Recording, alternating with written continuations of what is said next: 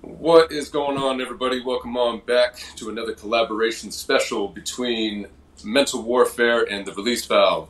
I am Sean Hanlon of the Release Valve, and I am joined with my brother from another, Kyle Spain of Mental Warfare. And we got another guest in house tonight. Who we rocking with, Kyle? Yes, yes. We got one of Newark Memorial's finest athletes, Devon Hardin, uh, graduate from Cal Berkeley. Got drafted in 2008 to the Seattle Super uh, Supersonics, which was which which which what which it was back then, and not their OKC Thunder, wasn't it? Who Yeah, yeah. Yeah, they're got it the right. OKC Thunder right now. Yeah, and played uh went overseas and played over in at least eight countries. Am I right? If I'm Man, not mistaken. yeah. And so uh, had a had a decent career overseas, and and now you've got your own training, your basketball training business. Welcome to the show, Devon. Oh, thank you, man. I appreciate it. It's uh, it's nice to see to sit here with some of my fellow Newark alums. Absolutely. yeah. Um, so my man, uh, just to start off, like, what was what was what was it like for you um, transitioning from from basketball uh, to the real world? Like, how, how did that work for you mentally? You know, give us a, a little bit of a background because you know a lot of people don't understand um, what it's like for an athlete to go, you know, to to go through what you went through and then you know have to you know switch it switch it up. Wait, Yeah, can I ask man. a question first, real quick? Sorry to cut you off, brother. I, what was it like getting drafted into the NBA first? Before Hey. it, because you, you you you were a professional first, right? What was that Yeah. like? Man, you know what? It was it was really a culmination of a, of a lot of years of hard work. It's it's funny. I was just telling my kids that I was coming to do this uh, podcast, and I was like, man, the guy I'm doing a podcast with, Kyle, he actually was there my first day in the gym. he was there for for Debo's very first day, and it wasn't pretty. so so when you think about going back from I mean I don't even remember what gym we were at when we had when I came to my first practice with the East Bay Bearcats. But Hey. uh but when you think about going from there all the way through playing AAU, playing high school, playing college, getting to that moment of being drafted to the NBA was man, it was nothing. It was like a waterfall of emotions you couldn't control. Like, man, I got, I still got pictures from that day, and it's just a bunch of tears flowing. yeah.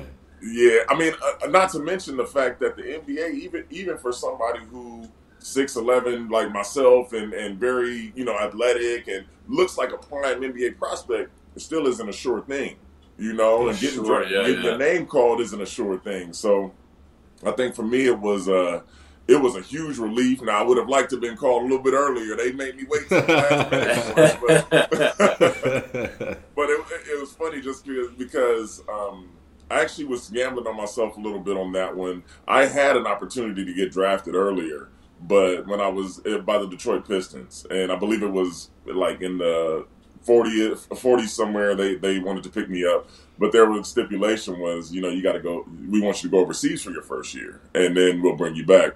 I, I wanted to.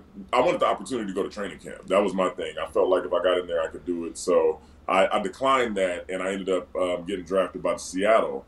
And they were going to give me the opportunity to go to training camp, but unfortunately, man, I, I ended up with a pretty pretty gnarly injury afterwards that, that required surgery and really? quite, quite a bit of time out. Yeah. Oh, what was the injury? Well, it was so. Well, let me say gnarly injury. It was gnarly in the implications. It really was nothing at first. It was just I went to practice and my leg was hurting one day, and it had been Mhm. bothering me on and off. But you know, when you're dealing with the NBA in anything, they're going to investigate heavily, especially when they're thinking about you know spending million dollars to keep millions of dollars to keep you there. Yeah. So it turned out I had a stress fracture in my tibia, and. Ah. Um, it was it was it was one of those where it's like yeah it's not it's not broken now per se it's a stress fracture but you could keep playing technically but you risk the the chance of having a more serious injury like one of those Mhm. Paul George type injuries Yeah, I was just Yeah. thinking But you know about that- that too.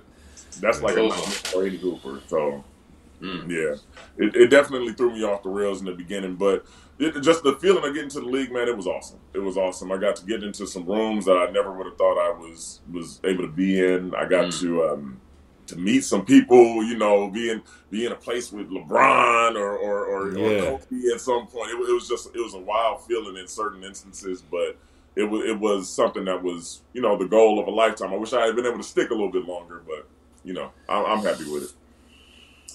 All right. All right. So I apologize. Back to Kyle's original No, question. yeah, no. So I mean, I mean, you can just you could just continue on from there. And so, what was your what were your steps? You know, after the stress fracture, what was uh, what was your path? Man, you know, it was a long path. It was one that, you know, when you're in college, and obviously you were you were at a, a big name school, so when stuff happened with you and updates happened with you, there were news press releases to go out and say, you know, Kyle Spain will be back this. He's coming back in two weeks, and you know, when you're overseas or when when you're kind of out of that loop, um, there's a lot that happens that just nobody knows about. So not, not a lot of people understand like. I dealt with some crazy just circumstances overseas, and you know, if you look at my resume, it looks like man, he he he bounced here, he bounced. There. It was really just some wild stuff, and overseas is definitely it opens your mind to this is a business, and you got to really Yeah. treat it like a business, and yeah. Mm. not everybody does business the right way. Yo, if they really they really take the professional out out of the word. Man, and and when you find a situation like that, it's unfortunate because I, I found a couple of those situations early in my career where it was really not a professional situation, and a contract really didn't mean much to them at all. So I, I think that's a big um, piece of advice I would give to any hooper, like getting ready to go overseas, is man, look at the reputation of the club you go into. Like, Yeah. Mm. are you going somewhere where they're reputable? Not only will they pay you, but they'll treat you right. They'll make sure you have treatment, and you know you want to go to some club that's somewhat an extension of what you're used to. A lot of times you get over here, the healthcare we used to isn't the same. The treatment, the training, the even even just the, the weights and, and all that stuff is it's not the same. Yeah. Yeah. So Okay. Yeah. It Go, was- go it ahead. was, uh, Continue.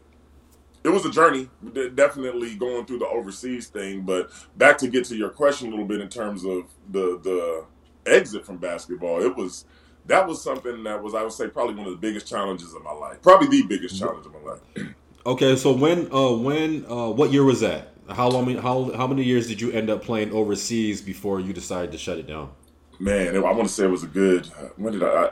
I retired officially in 2015. I think I played my last professional game in 2014, and I got drafted in 08. So about six years total. Um, Okay. it was it was one of those things where I could have played longer, and in fact, up until probably the beginning of last year, I felt like I, I was always considering like, man, I might go back. I, I, I might still go back. I still can do it, but Yeah. yeah, man, I feel that. you know, I still get out there and throw, throw down a well. It'll be a baby windmill now. It's it's something real. but um, man, the transition out was one of those things where it was like I didn't. I I, I was ready to be done with basketball, but I didn't plan it. So Uh huh. Hmm. it was Yeah. like so you were. It was like unf- unfinished business. basically, you know, I, I ended up I, when I came home for Christmas one time and. uh and I just basically didn't go back. yeah. yeah, I, So I that was just like that was just like a feeling. We're just like, man, I will, I'm, I'm- not trying to go back, or like, what was what was going on in your mind at that time? you you know I, de- I dealt with some crazy injuries throughout the time like and they were the most badly timed injuries of all i'll tell you about one of them in a, in a second but i dealt with some crazy injuries so i was feeling a little bit beat up by the game and just feeling like Yeah. oh my god this is not going to happen it's just the way things keep going this is definitely not going to happen Mm-hmm. but um, i was feeling a little bit about it but then also my kids was getting older my kids Okay. were yeah they used to travel with me overseas so they were at the age but um, before my last season, they were they still came with me. And then that last season, you know, they started in kindergarten and stuff, and I was like, oh man, I'm missing so much. And it was I, I, I wasn't there anymore with it. Yeah. Yeah, Yeah, so At those ages too, the progression is so fast. Like it doesn't take much. Like you said, you'll miss it. You'll miss it quick too. Man, yeah. man, that, I that was one of my biggest worries is that my daughter Yeah. wasn't gonna remember me. Like I was yeah. sure. born, but then I had to leave like two days after she was born to go back. I had to go back. I was in mid season. And I was like, See, man, that's a, and that's a, that's something that a lot of people don't don't understand, man. Like time is time is like the uh is like the word of the year for me. It's like the word of the lifetime, actually, because you know, when you have kids, you can't you can't get that time back. And it's funny is because uh, my wife and I we were we were looking back on on videos and we started doing this more recent uh more often looking at baby pictures, Mm. and my daughter, my daughter's five now, and like it seems like it seems like it was so long ago, but it really wasn't that long ago when she was a baby, and this the time is just gone, and those are the core the core years. Those that first that first five years, it's serious, and I I, I Yeah. agree with you. I had that I had that same thing. And I think that everything happened for, for me on that on that path is had everything to do with the kids as well. Just having that time and being able to spend time with them. It's a, it's a tough place to be in. Uh, Absolutely. Yeah, you're trying to you're trying to do what you love and make money, try to provide for your provide for your family, which takes time. But then you need time to build relationships with your family and your kids. Yep. So we're all stuck in this double edged sword, uh, and especially when being an overseas player, like Yeah. dealing with the cultures and like the food, the language, the barriers and stuff like that is, is Depending it's on where you was playing overseas, you either could have been like in a, in a more Americanized s- s- place, or you could be somewhere where you was basically in a box for the whole season. And I've been in those, and those are rough, but it's it's just the grind that we accept. You know, it's like okay, Yeah. I'm, I'm gonna do this. I, I, part know, of the I know life. what I'm signing up for. I still get to hoop. I still get to go play in front of thousands of fans. You know, that's Mm. that's the part that was cool. But like you said, just that the impact of the family as they got older, I just my heart got pulled further and further away from the game. You feel me? Yeah. And Mm. that was that was a tough one to like the last year that I, I did the last full season I played. They came out with me, and I had some great experiences. With I, I didn't think about it at all while I was while they were there. Like I was perfect. I played free. I was probably one of the better seasons I had. I got MVP of um, my my team, and I know we made the All Star game. I actually won the dunk contest, and my daughter got to hold the Hey. trophy up with me. You know, nice. Nice. stuff like that was was was big time. Yeah. And Then, then the next season I didn't have it, and I was back in that box, and I was like, oh shit. That's a, that's a big fall. Yeah, Yeah, it's a- for sure. That's a, that's a mental shift right there. Yeah, Um, so so yeah, so talk a little bit about the injuries because I know injuries, man. Like there's there's so much warfare behind injuries and just being restricted from Mental being able to do what you love. Yeah, there's a lot of mental warfare that comes with injuries, and uh, as an athlete, you know, share with the world like what that what's that what that's like because uh, you know a lot of people don't under don't understand that, especially it being your your career, your go to, the Yeah. way that you make money and provide for your family. Mm-hmm. yeah. Man, you you know the injuries were were something that I've dealt with in the past, and I felt like. What as a player, we all try to avoid the, the label injury prone. We all try to avoid that because that makes Yeah. people look at you differently. It makes mm-hmm. them value you differently. Like, man, I'm not Yeah. gonna pay him as much because we may not have him. You know, it's kind of that. It's kind of the whole situation going on with Kawhi and Paul George right now. Like, those are extremely valuable players. But when you look at it, it's like, man, this is another season, off season, where we couldn't, we weren't at full power with y'all. We we don't have our guns running at full power, so injuries are definitely something we all try to avoid, but it's part of the game. So Yeah. for me, I always had the mind frame of um, when it comes to injuries. All right, whatever. It's another it's another hill I got to climb, but I'm but I'm gonna get over it. So the first one I was I had a couple in college uh, where that actually I would say it started in college probably my junior year. Uh, I, I ended up getting a stress fracture in my foot. Now it happened. That one I felt it in the game. Like it, I I dunked, I came down, I felt it, I left the game, I was out for the rest of the season. That happened on game eleven of my junior season. Had I not played the first half of that game, I would have been able to medical redshirt. so, Wow. Wow. so Wow. The first I- half of the game? The, the, me playing in that game disqualified me from using the medical redshirt year.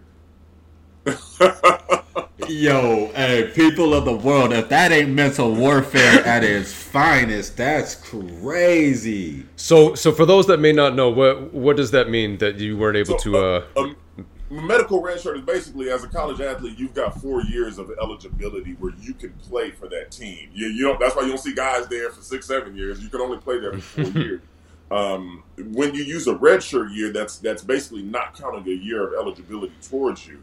There's a couple of different reasons you can use a medical a, a red shirt year, but medical red shirt is one of them. Like, hey, he's hurt, he can't play, so they're not going to count that year of eligibility towards you.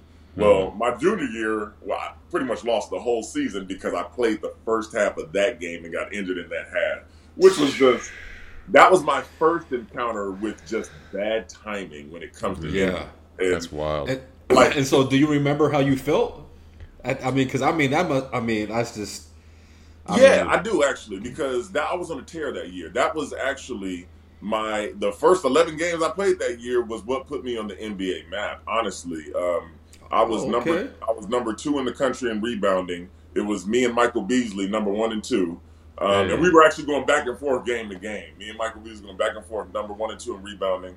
I was shoot, shooting the best I had ever shot thus far. I was I was shooting that thing eighty percent free throw, shooting the ball, but like I was playing well that year. Yeah. And then that happened, and it's just like oh shoot.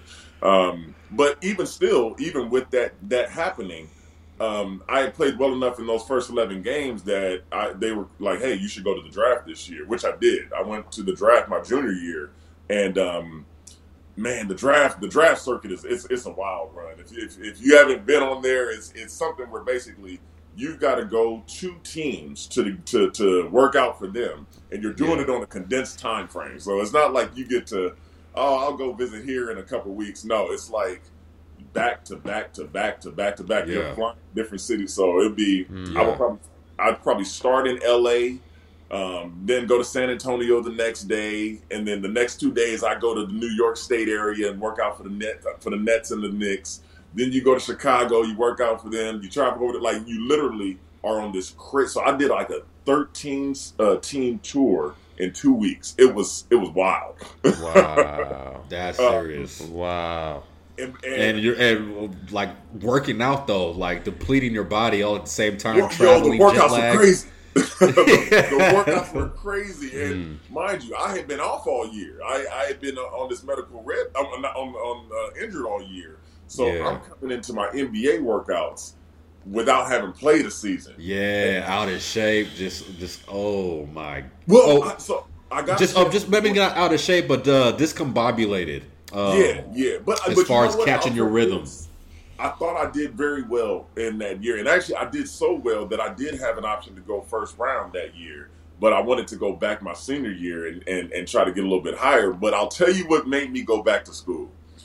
I had been on like my last couple teams was like literally. I think we went from Miami one day. Next day I flew to New Orleans. Um, uh, worked out for New Orleans. Next day I flew to Utah. Worked out for Utah, and then I finished the last one in Oakland. So my last one was right there with the Warriors in Oakland. Nice. After four days of of killing it, I had the worst workout ever for the Warriors. Ah, of worst workout ever for the Warriors. It was it was bad enough to where I'm like, bro, I can't make a shot. I I, I could feel my legs dead, and I, I so afterwards, Don Nelson came up to me. And I, I idolized Don Nelson at this point, and he pretty much told me, he's like, man, you know what? We see a lot of promise in you, but I do think you need to go back another year. And that was that was one of those things that kind of. But I, it was the last day of a workout, man. I had been four workouts in a row. Yeah, yeah. but either way, that that was the first injury, the, that the stress fracture in the foot, which caused me to really um, miss that whole year and then test the waters for the NBA draft.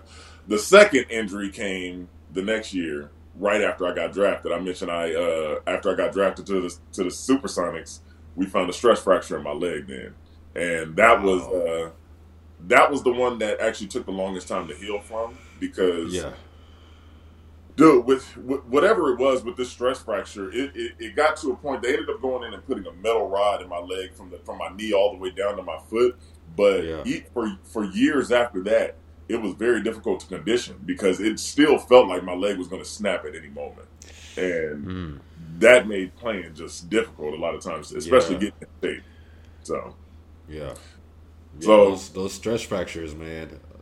Like people don't people don't understand the stress fracture is almost worse than the bone actually breaking. If for whatever reason it takes longer to heal. yeah just, and and because I remember I was out, excuse me, I was out for six months with the stress fracture on my shin my junior year. Not sure if mm. you remember that. i was in high school right Yeah, yeah, I, so those I remember, trust me, I remember. I had to carry the load back then. I'm Pow, now, now I gotta go. Yeah. So uh, so yeah. So talk about that that uh that decision or that transition then. So um, you're you're at home. It was in December on Christmas break, and you're like, man, uh, I'm not I'm not trying to go back. Or in your mind, you're just like, I'm not going back. And so, what, So- were- what was your steps after that? So uh, before I get into that, because I think the, the injuries and the, the pattern of the injuries really kind of helped make that decision a lot more comfortable for me in my mind at the time. there was one more injury that happened that was the timing of it was the absolute. It was worse than both the other two I just told you. so we got one Okay. where I missed my Damn. medical redshirt year for playing in that half. We got one right after I get drafted, eliminate my chance to go to training camp.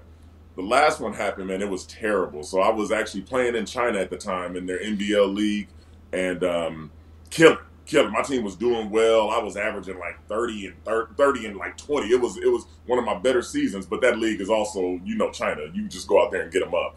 Um, so I'm playing in China, and uh, I'm sure you know in most of those overseas contracts, you have an NBA out clause, or or at least they, they put one in mind where if an NBA team approaches you saying, "Hey, we want to sign you," it, you can leave without any penalty for that contract. That's in all of the contracts there. Um, well, I, well, that happened. The pretty much the Thunder had released me in terms of they released my rights, and the and the Utah Jazz decided to pick me up. I'm like, yo, this is it. Like they, my agent hit me up one day. It was right before our playoffs. My agent hit me up one day, like, yo, the Jazz came knocking. Finally, pack your bags. You're coming home. Yo, finally got that call, right? And I'm just I'm ecstatic. So, but my team, I, I felt kind of bad because my team was doing well out there. Like we were, we had a good chance of winning out there. But I had to tell them, I went to them like, hey guys, I'm sorry, I gotta go. Like they hit me up, I gotta go. So Yeah. they said, Devon, we we hate to see you leave, but can you please? Um, we're gonna bring another American in today. Can you please show him the plays? Just like, can you help us get get him acquainted? No problem, y'all. Like I was real cool with this team. Like I got y'all. So we get out on there and, and we're doing a walkthrough. I'm showing the American all the plays and and this I can I can admit it now because it's 100 percent a pride injury. 100 percent pride. It was all me. I, there's nobody else to blame but me for this. But um, we, we- I'm showing them the plays and then the and then the uh, the coach blows the whistle. All right, let's go live. And I'm like, man, I can't go live, but I'm gonna give him one just to let him know, bro. You're not getting me out of here. Like I'm leaving. I had to let him know. oh You're shoot! not displacing nobody. Like I'm making space for you right now, my dude. Mm.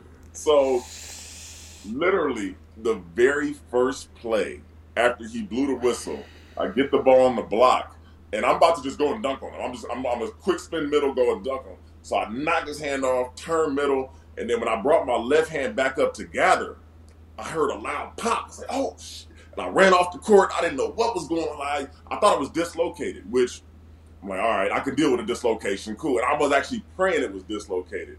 Man, once I let, once I, you know, once that pain kind of subsides, you let go. I was basically my bone was popping out of the top of my hand. Oh man.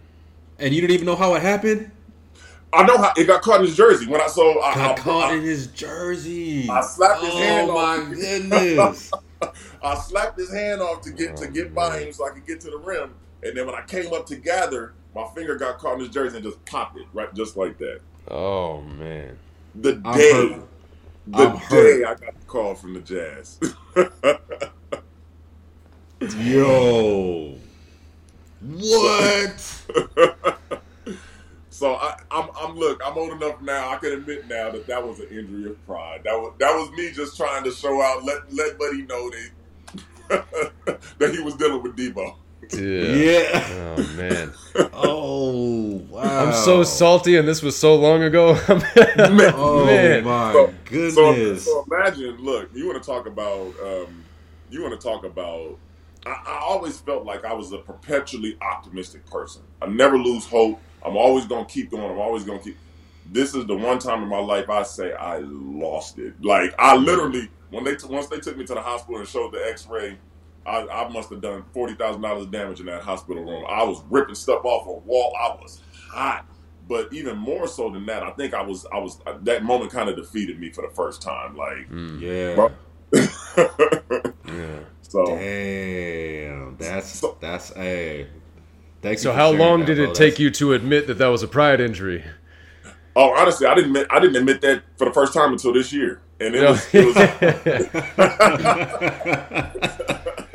The stupid rookie didn't have his jersey tucked in the way he was supposed to. It was his fault. and it was funny. I was talking to my brother earlier this year, and um, I was I had ne- the funny thing is I realized I had never really told nobody the story the way it really went down. So when I, as I'm Mm. telling it to him, I kind of had to come to the realization, like, bro, you should have walked up the court the moment that whistle blew. But you Yeah, wanted you wanted to storm you the band. There you go. So That's that's just that's just that's just wild, man. And I, I I love that you were able to share that because you know it's there's there's a path for everyone, right? And the, the Mhm. league is just so there's, there's only so many slots, and there's so many different reasons to why people don't make it or why people don't stick. yeah, And that's a legitimate ass reason right there. Like that's like that's yo, that's like yo, what? Like, like my mind is blown. Like I, I'm hurt for you. Like you know what I'm saying? I'm like I'd be sick. So Yeah. like because I was I was mad I was mad I didn't go to training camp with the Wizards and that's still like like like why didn't I go to why didn't I why didn't I go to, to, to training camp with the Wizards and that stuck with me you know for a long time because I ended up breaking my foot my first year after in Belgium I was supposed to go back to go play with the Wizards um, I should have just went to training camp but I wanted to go get money first so I went to Belgium. I broke my foot at the end of the season, and so when I went back to go play uh, to training camp with the Wizards, I was nowhere near in shape. I wasn't ready. My legs were like I'd never experienced this type of weakness in my legs. You know, when you take so much Oh, yeah. time off walking. Like it's crazy. Walking keeps your legs strong. oh, for walking, sure. walking keeps your legs strong. The people don't notice it because it's what you do on a daily basis, right? Sure, yeah, yeah. Were, were you on the scooter or on the crutches? I was on crutches. I, Yeah, I was I- on crutches. Because I had that stress. I was on the crutches for a long time too. Yeah, but when in Europe, in Europe, they don't got the crutches where you put under the. uh Well, they Oh, might no? do. They might now. They got the ones where you got you. That's on the arm, and you gotta you gotta use your whole body weight. So, Wait, so I was was. the, the little Timmy Yeah, crutches? the little stick. The uh, the t- whole little tink tink. Yeah. little tink tink. So The, you know, uh, wasn't something trying- I about wasn't Mary trying to crutches. Nowhere. Uh, so yeah, man, that's that's nutty, bro. So that that that helps me a lot to put my my regrets to rest. like Man. that right there, I'm like, oh, I don't. Whew. Well, everybody's Man, warfare just, is their just own. though. imagine the phone call I had to make to my agent. That- Sure. 'cause How did that go? Go ahead and talk like, about that. He called me to tell me about how, about you know Utah wanted me to come out, or we were both. So we it was a moment of like, yo, we finally let's go. We here. Let's let's we are foots in the We door. did it. Let's go. Yeah. Man, I called him back later, and we was in China, so we was on China time. When I called him, it was I, I woke him up to tell him. Man, it was I, I could tell he wanted to cut me out, but Mm, but it yeah. was just one of those. I mean, that was one that that really affected me. I, I would say, and I, and I can admit it now, it did. But I'll say my mind frame changed a little bit after that. After after Yeah. that last one, Yeah, I mean, it would have to. so- it was more so just like, man, let me um let me enjoy the rest of my career. Let me let me um you know this timing thing doesn't seem to be on my side, so let me go somewhere where I can enjoy myself. My family can come and we can have some fun and and just you know play some hoop. So that's why I ended up switching and going over to South America for for the pretty much, and then also Europe with the money problems. That was another issue too, man. Uh, Okay. ran into some teams that was just shady with the money. So um, I ended up finding a team in Venezuela. I, I really enjoyed it out there. Played for them for two seasons. Um, a team in Argentina. I was there for a hot second. That was team in Argentina was the first time I ever been cut. It was the first time I been cut. Excuse me. What was what was that mental warfare like? Yeah. Man, that was a tough one because I'm Debo, man. I don't Yeah. know Right, it's a, it's Yeah, hit on I'm your the- pride. I'm the what man. I'm doing here. Yeah. But nah, I, I can understand it. I didn't really have a. It was after the China thing, and I didn't really have the best attitude. Um, I would say I also really didn't like hooping out there. It was a whole like playing in Argentina was a whole different vibe, including the outdoor, indoor arenas. it was a lot Oh, of yeah, like yeah. perspiration everywhere. The floors was like lakes, like you just slide all over. Like Argentina wasn't my cup of tea. Um, and then just the, the league itself, I thought they they they weren't as good as some of the other leagues I've been in. You know, they travel 15 hour bus rides everywhere they Yeah, go. yeah, that's But, rough uh, on the body. That's crazy. the, the last place I ended up was Brazil. That was where I, I spent two seasons there. My first one was where my family came out with me. We had a, and the, the problem with Brazil was it was so expensive that we came back and we had damn near spent all the money out there. Dang. like they tried That's- to put us in a little rinky dink little hotel. I was like, nah, man. So I ended up renting a little condo on the beach that my family could enjoy, and it was, I mean, a little high rise condo. And next thing you know, it's like we going home. Like, hold up, the Duckies ain't acting up, man. Must have dropped something out here somewhere. yes. So, so that played a part in them coming, not coming back the next season, mm. which is like, yo, we Oh, spent okay. way too much here this first season. We got to cut it back. That second season, I, that's the one I didn't make it through the whole season. I ended up going home halfway and not, not going back out. So it was, uh, it was rough. You know, I mean, you know, you you've been through that that point where something you've been doing this long, and all of a sudden you don't do it no more. And yeah. it's like, damn, what do I do now? It's like we, what we said last time. You know, it, it's something. It's part of your identity. It's who you are as a person, and not just when you step on the court, how you carry yourself off the court. You were Debo. You were the person that Yeah. stepped on, put on the jersey, stepped on the court, laced up, and got it done. And sign knew autographs, you as that. take Sign pictures with autographs. fans. You know, I Yeah. got little kids running up on the. You, man, once you Yeah. once it's over, it's over. Yeah, it, Hmm. you're right. And you don't you don't really realize that it's almost that that feedback from the world from basketball that gives you that confidence. You don't even realize it's almost sub subconscious. It's like you're feeling good about yourself. You know what I'm saying? Basketball is what I do, and once it's taken away, it's like oh shit. Okay, all right. Uh, now what? Who, who am I? Who am I? Right? Yeah. Yeah. I, I'll, I'll say this much. In retrospect, and I'm at a much better place now where I'm, I'm definitely like charging full steam ahead. I've got big goals that I'm working on on this side. So I do feel like I'm fully engaged in this life now to where I'm not, I, I'm hooping is not part of my identity anymore, which it was before. Um, I'll say this much though, with that time and with that with that break from the sport, the depression was crazy, and and I didn't realize it until I came out of it. And Mm. but when I was in it, man, it was.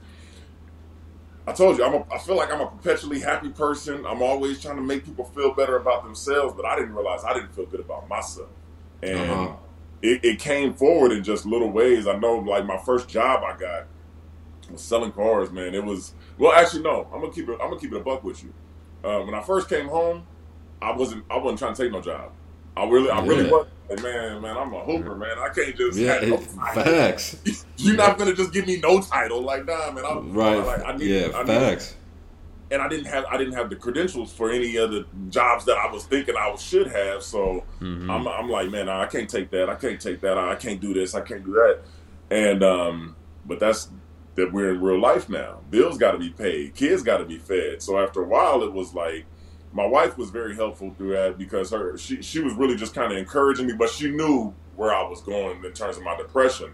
And the first thing she said was, um, "Hey, why don't you go?" My her father owns a janitorial business. I said, "Why don't you go help my dad out? He need he needs some extra help." And I was wasn't really doing nothing other than working out and staying at home. So yeah, I'll, I'll help him. Um, well, that turned into a situation where it's like, "Nah, man, I, I need you to stay here for a while," and and I wasn't doing nothing else. And it put in a little bit of money, like little little bit of money, but man, being a janitor was the best thing that ever happened to me. Like for real. Really. Oh yeah, big time, big time. It was um, it was humbling. Humbling. I can. I can only. Yeah. I, I was going to say off that's a profession that I feel like a lot of people um, have misconceptions about, and something that a lot of people may even look down upon. You know, that's not Yeah. a profession Oh, I that that too many people would say. You know, Oh, you yeah, I'm a you did? Oh Yeah, yeah, you always Oh, look at them a little different. Remember in high school and stuff like that, you see them cleaning bathrooms and stuff like that. You know, you didn't really pay them any mind. You didn't even, you know, oh, look at this person going to clean the bathroom. Like, you look down on them, even talk shit. man, you don't. It's not glorious work at all. It's oftentimes the janitors that you think about. Most of the time, they either are just kind of squeaking through, trying not to be seen, or they come by mm-hmm. after night. Like we try to mm-hmm. put them out of sight, out of mind. But so so we have this connotation of it being just this this this bad job or whatever. So that's it's, for me to go straight from an NBA hooper up here to that. Yeah. That was that was just man, that was a whirlwind for me. But I got so much time to think, and I got so much time to. um because I mean, man, this janitors don't work like hours. I'm gonna tell you that. It'd be like No. three in the afternoon to three in the morning. like they, they, they. It's it's a lot of work, but I got a lot of time to think, and it humbled me, man, and put me in a spot to where I was able to get off the basketball pedestal and really just kind of be like, "Yo, man, what, what's the move? What's the move? Yeah. You, you like, who are you really, and what are you gonna do with this now? Because I know I wasn't feeling that, you know. Yeah. So um, just the fact that I was a janitor and I had that title and I was willing to do anything to get out of that opened up the, the car the the car salesman to me because before I wouldn't have did that I was like nah I ain't Uh-huh. cars hmm you know but um going through that man even the car sales part was if I still was dealing with it like and I don't tell a lot of people this but when I was there you know you got to be personal you got to be friendly to cut get it Yeah, right. man I used to hate when people ask me why you ain't hooping hmm Oh my Why you ain't hooping? What you, do, what you doing? What you doing here? Yeah. Look Right. how big you are. You can't play basketball Right. somewhere. Yeah. That drove. I'm telling you, those Mm. comments they really drove me deeper, and it got to a point where I just stopped identifying myself with hoop at all. They would ask me, "Man, you play basketball?" For, for like two years, my answer was no. Like, no, I don't No. hoop. I don't. I don't. I don't, do, I don't play basketball at all. That was Mm. really. I wanted to be so far away from it. I would tell people no. I literally would get mad when people would ask me about basketball. Like, man, what Mm. you doing here, man? I got work. Damn, what you need? Yeah, yeah. yeah, right. Legit though. Legit. Yeah. yeah. That's another another thing that a lot of people don't take into consideration, man. People look at. I know I was. I I did that type of shit too. You know, I see somebody that was tall and be like, "Damn, bro, like you don't play basketball somewhere." You see somebody Man. six foot seven and they play tennis.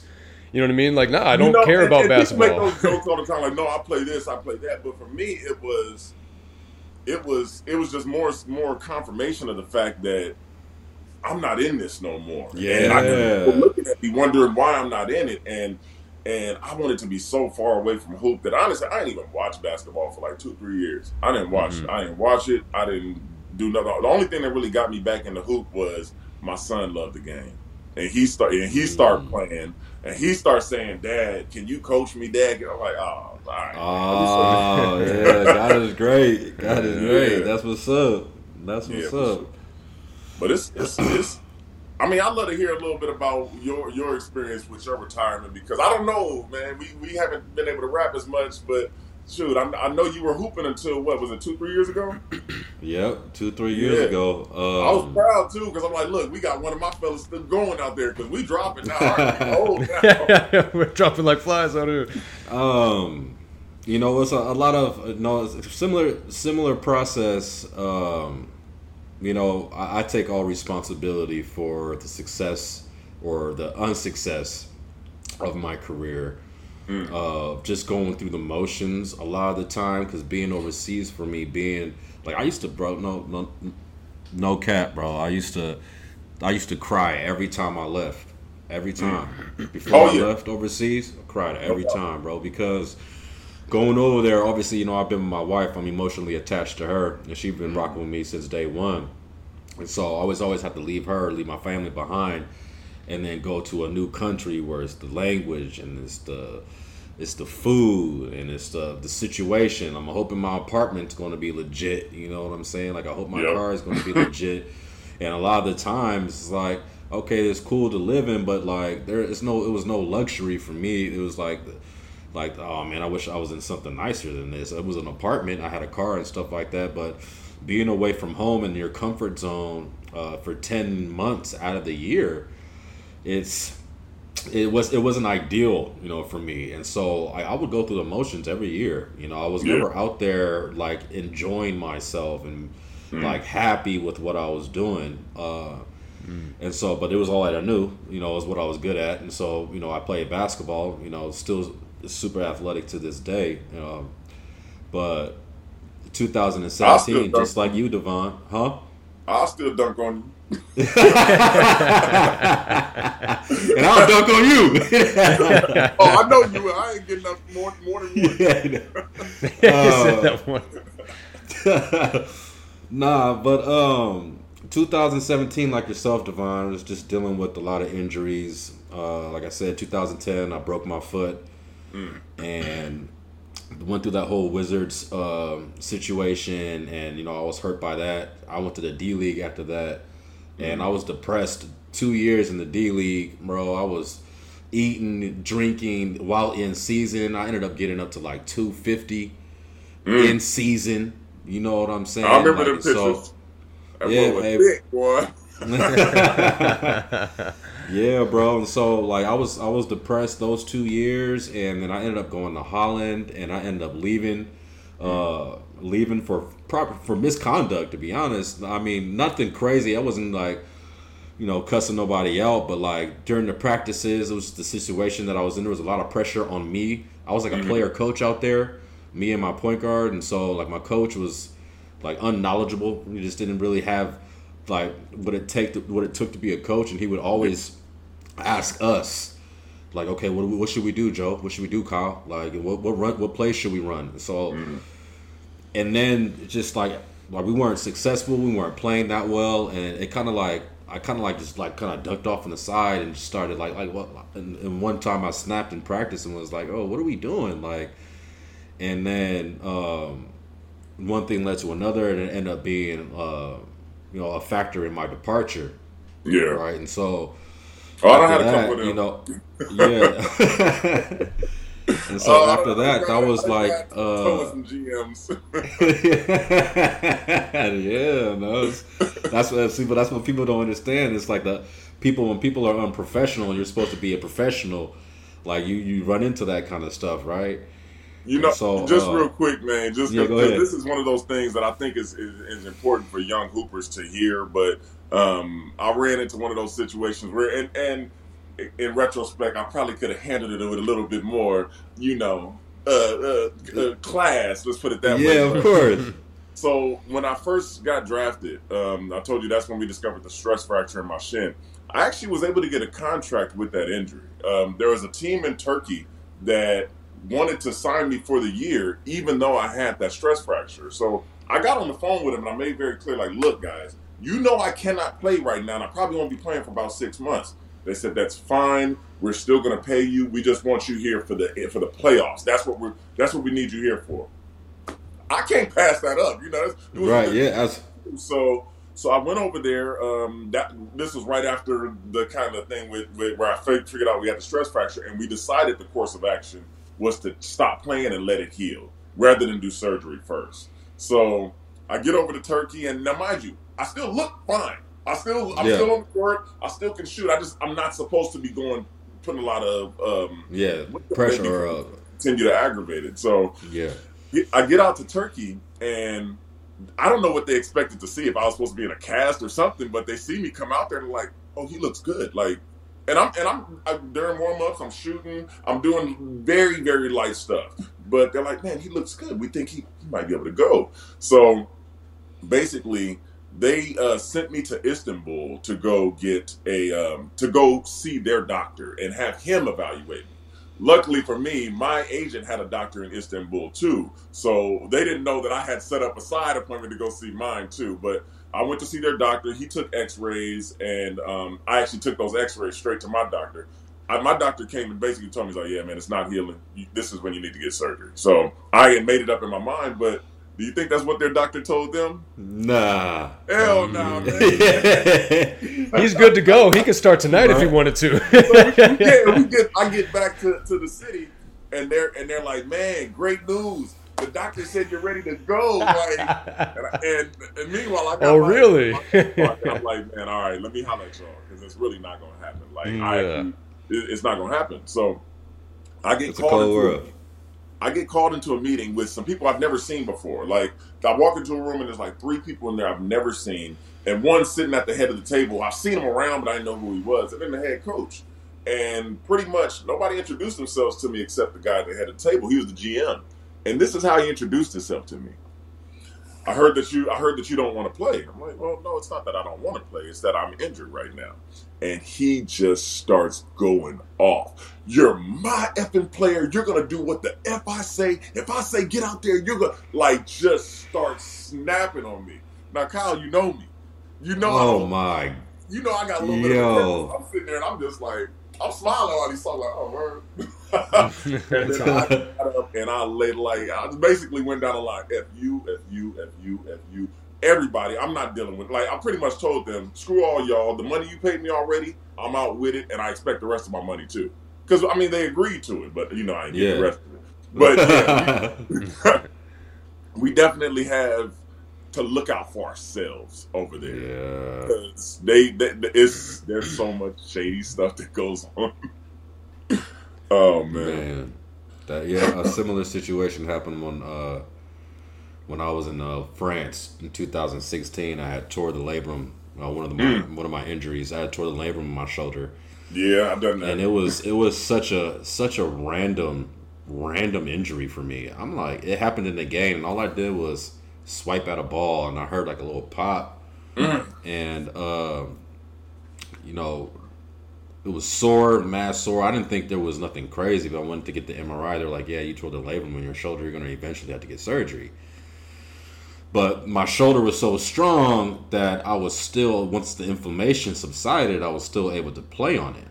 And we were we we made a playoff run, and uh, at that point, you know, I wasn't sure. Like I ended up, I ended up, I didn't, I ended up continuing to play. You know, I was in Yeah. April, and uh, I was supposed to be done, but they were like, "Oh no, you're still good to play. You're still good to play." Like the doctor said, you know, this, you're good, right? And got a couple shots in my shoulder, and uh, I ended up playing. But like at that at that time, um, I'm like, all right, and so ended up going into the playoffs, and they ended up they ended up uh, offering me a, a contract for a little bit more than what they gave me the, the year prior.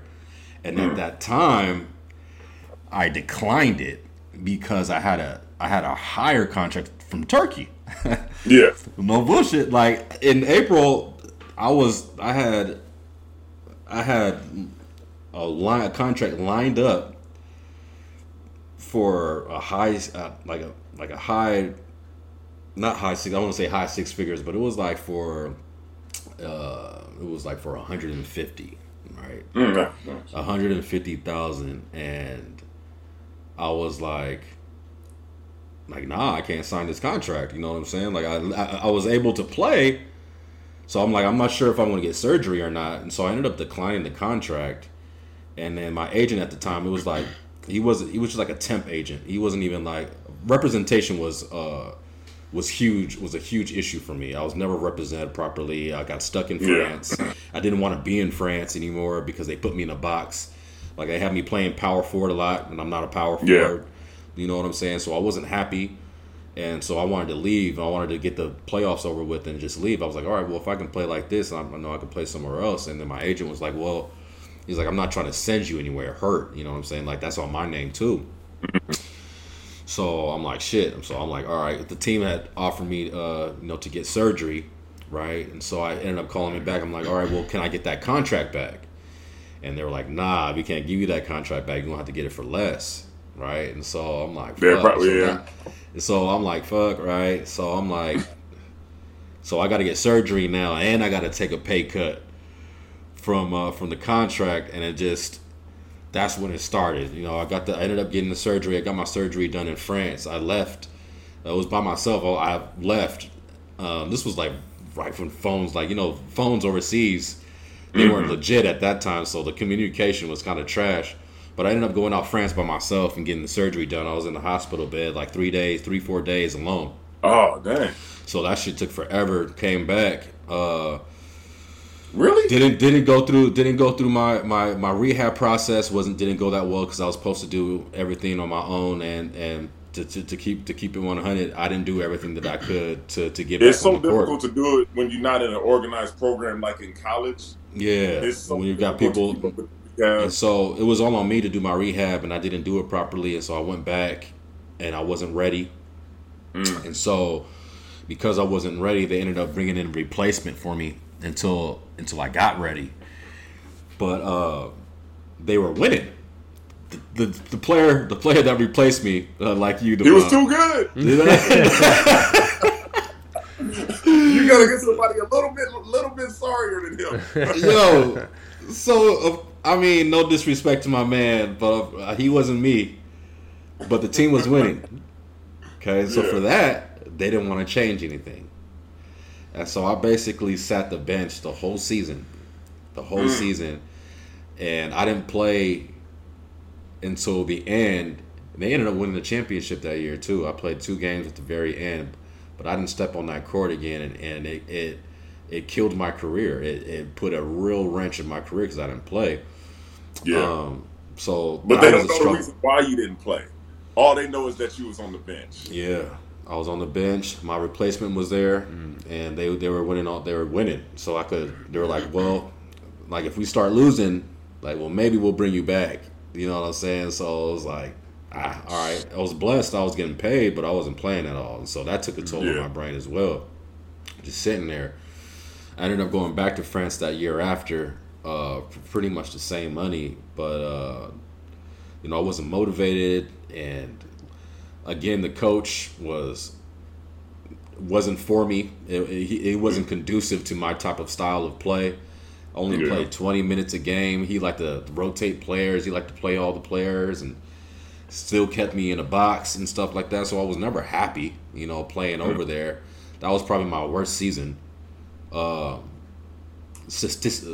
statistically, I ended up going up into the higher league at the very end of the season to go play in the playoffs, and I thought that was going to be like, you know, a, boost for me considering that I hadn't been playing like that. But when I went to the team, I had hurt my knee.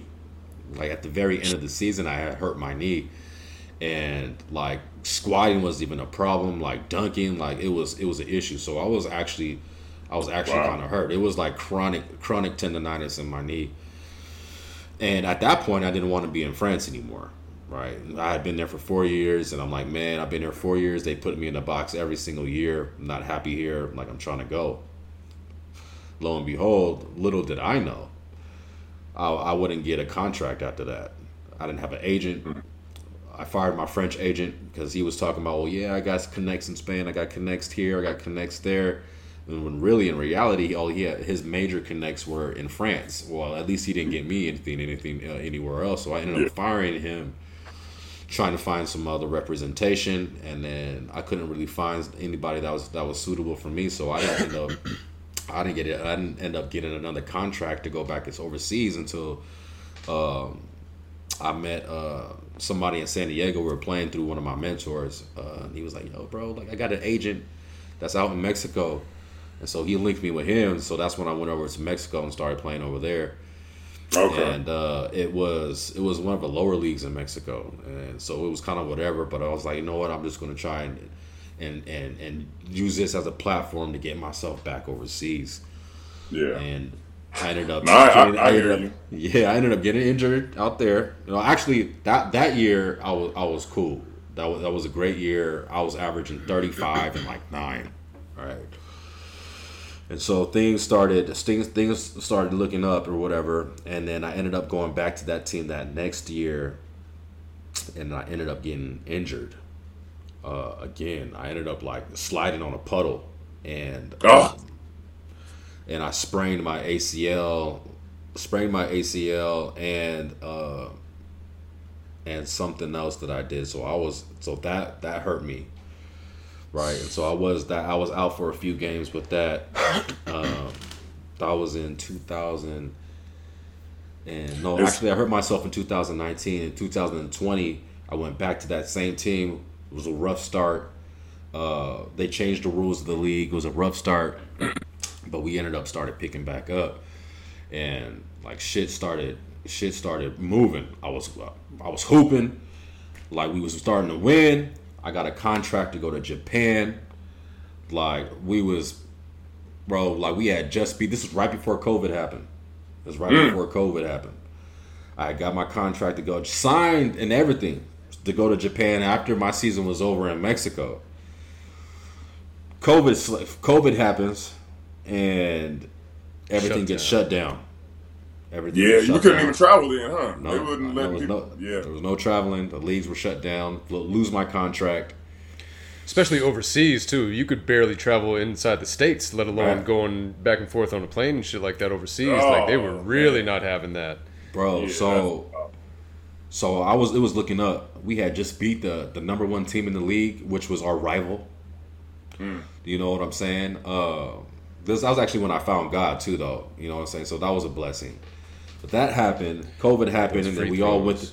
Yeah, the free throws, and then uh, uh, so everything was looking up. COVID happened. Everything got shut down, and when it opened back up, I ended up going back overseas. You know, I was like, you know what? I'm about to stretch. I'm about to do everything I can, like to try and to try and get back, even though I was still out of shape. Ended up like straining my quad, like in the very beginning of the season. Strained my quad. Yes, that old man body trying to get out there now. Yo, strained my quad. right. And you know, I, like like I said, I was still about to like making an effort to, to try and stretch and get and do what I needed to do so I can get back. I ended up, like, which is the injury that I'm still having today. I still haven't gotten checked yet, but I know it's like uh, uh, it's meniscus or it's, it's something. I I get hit in the game, but it's, it wasn't bothering me. Like it, it didn't bother me at that point. It was just nothing drastic happened. There was no trauma. The morning, the next morning, I wake up and my knees swollen, completely swollen. That's the thing people don't understand about about the life of an athlete, man. I mean, it's you got so many different battles that you're dealing with on so many different levels. Aside from the fact that you're actually going out to battle and try to win a game, you got to deal with the battle of just trying to drag yourself out of bed to practice every day, or or the Mm-hmm. battle of dealing with a coach that you maybe don't deal you, you don't get along with. Facts. the battle of being away from your family, the battle of finances, but then there's also that injury battle, which really, when those happen, they kind of go to the forefront of everything.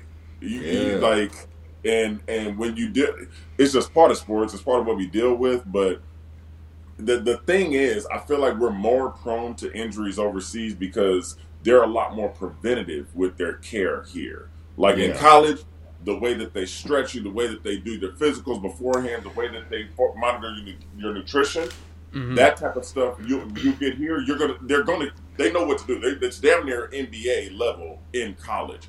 And you get overseas, you don't have a nutritionist. You lucky if you got a strength coach. No You- you ice. know, some ice- co- some teams don't got ice. The practice is like pulling teeth Yeah. and um, stuff like that is is just conducive to having more injuries. So not to say oh, all overseas programs are like that. Some are first class. Like Yeah, You go absolutely. somewhere like an Olympiacos or, or Panathinaikos, somewhere like that. Those are top tier programs that pay their players millions of dollars. They're they're investing that same amount, but. Most most clubs that we get these little, you know, these little. Co- if you're not making that type of money, you're probably Yeah. not at a club that can invest that type of stuff into you. So yeah, that type of exactly. Resources into you. So I was going to ask that too because it sounded like a lot of that, a lot of that type of stuff seemed preventative, like something that you know, a lot of stress fractures and stuff like that. That seems like stuff that like guys should be getting worked out more, stretched more, getting certain things isolated a little bit more, especially You with know- you big fellas, right?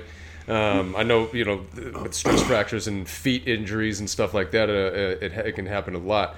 But it seemed like hearing you guys talk about this type of stuff, and especially getting overseas, that yeah, you're just not getting that same treatment in in the, the a lot of people don't realize how much that is a factor in your guys' ability to recover, work out properly, um, you know, rest properly, you know, all those type of things that add up. And yeah, if you're going years and years and years without taking care of your body properly, you're just going to get. I hate to use, the, like you said earlier, use the the phrase injury prone. But I feel like that's a recipe for disaster for anybody that's putting their body on the line like that. Absolutely, because it's not only that, it's not only the lack of resources, but it's the stress that you're going through as well. That's putting The that's- mental that- that- stress of it. But the mental stress has everything. As it, it affects, affects you your physical, physically, right? Oh, 100 percent. Yeah, yeah, yeah. So that a Little I mean, more that tense, all little factors tighter. In, yeah, all that that factors into all the injuries, and so it's kind of like, kind of like a double Big- whammy. Think about it like this, man. When we were in high school and we're and we were playing in high school teams, they've got the resources of a high school. So the way you stand out in high school is by being a superior player. Like you got better skills. You you you know those few that earn themselves college scholarships. they're they're the cream of the crop essentially. But Mhm. once you get to that college level, you're you're not just a, a athlete anymore. You're an investment. You know, you're they're investing quite a bit of money in you. So think of it as uh, if we're vehicles, if we're NASCARs, you're getting tuned up right when you're in college. Yeah. Colleges have the same type of Mhm. resources as NBA in terms of how to keep these guys healthy so that they can ultimately bring in fans, bring in money. That's that's that's Mhm. that's how the system Yeah, works. Which is fine. We use the system, they use the system. It's all good. Oh yeah, yeah. Now, now take that same NASCAR and throw it into you know Bob's Yeah. roller derby, Backyard racing. Of these overseas programs where they Mhm. don't do tune-ups, they don't have preventative maintenance, they don't have Mhm. oil change. They pretty much fix shit when it breaks. Yeah, yeah, You yeah, know? yeah. So that's Or try to at least. I mean, looking back, I could definitely look at it more, more objectively now. As much as we feel like, yeah, I'm an athlete, I know it. Man, I really don't know how to take care of my body the way I thought I should. Well, exactly. Yeah, I've, yeah. I've, I've talked about that before, man. There's no guidebook on, on how to be a human, how to be, uh, uh, you know, uh, and uh, just be a human. So on top of that, to be a professional athlete, to be able to take care of your body at the the best level that you possibly can, like you said, you just have people that are looking out for investments, and their mindset is just, what can I do to help this person to get have them give me back more? It's Yeah. not necessarily let me take care of Devon Hardin because this is a good person who's putting his body on the line, and I need to make sure that this guy is okay because he's a human being, and he's I need to make sure he's okay. They're they're not invested in you as a person so much don't, as man, I don't feel like you're gonna find that anywhere other than Sure.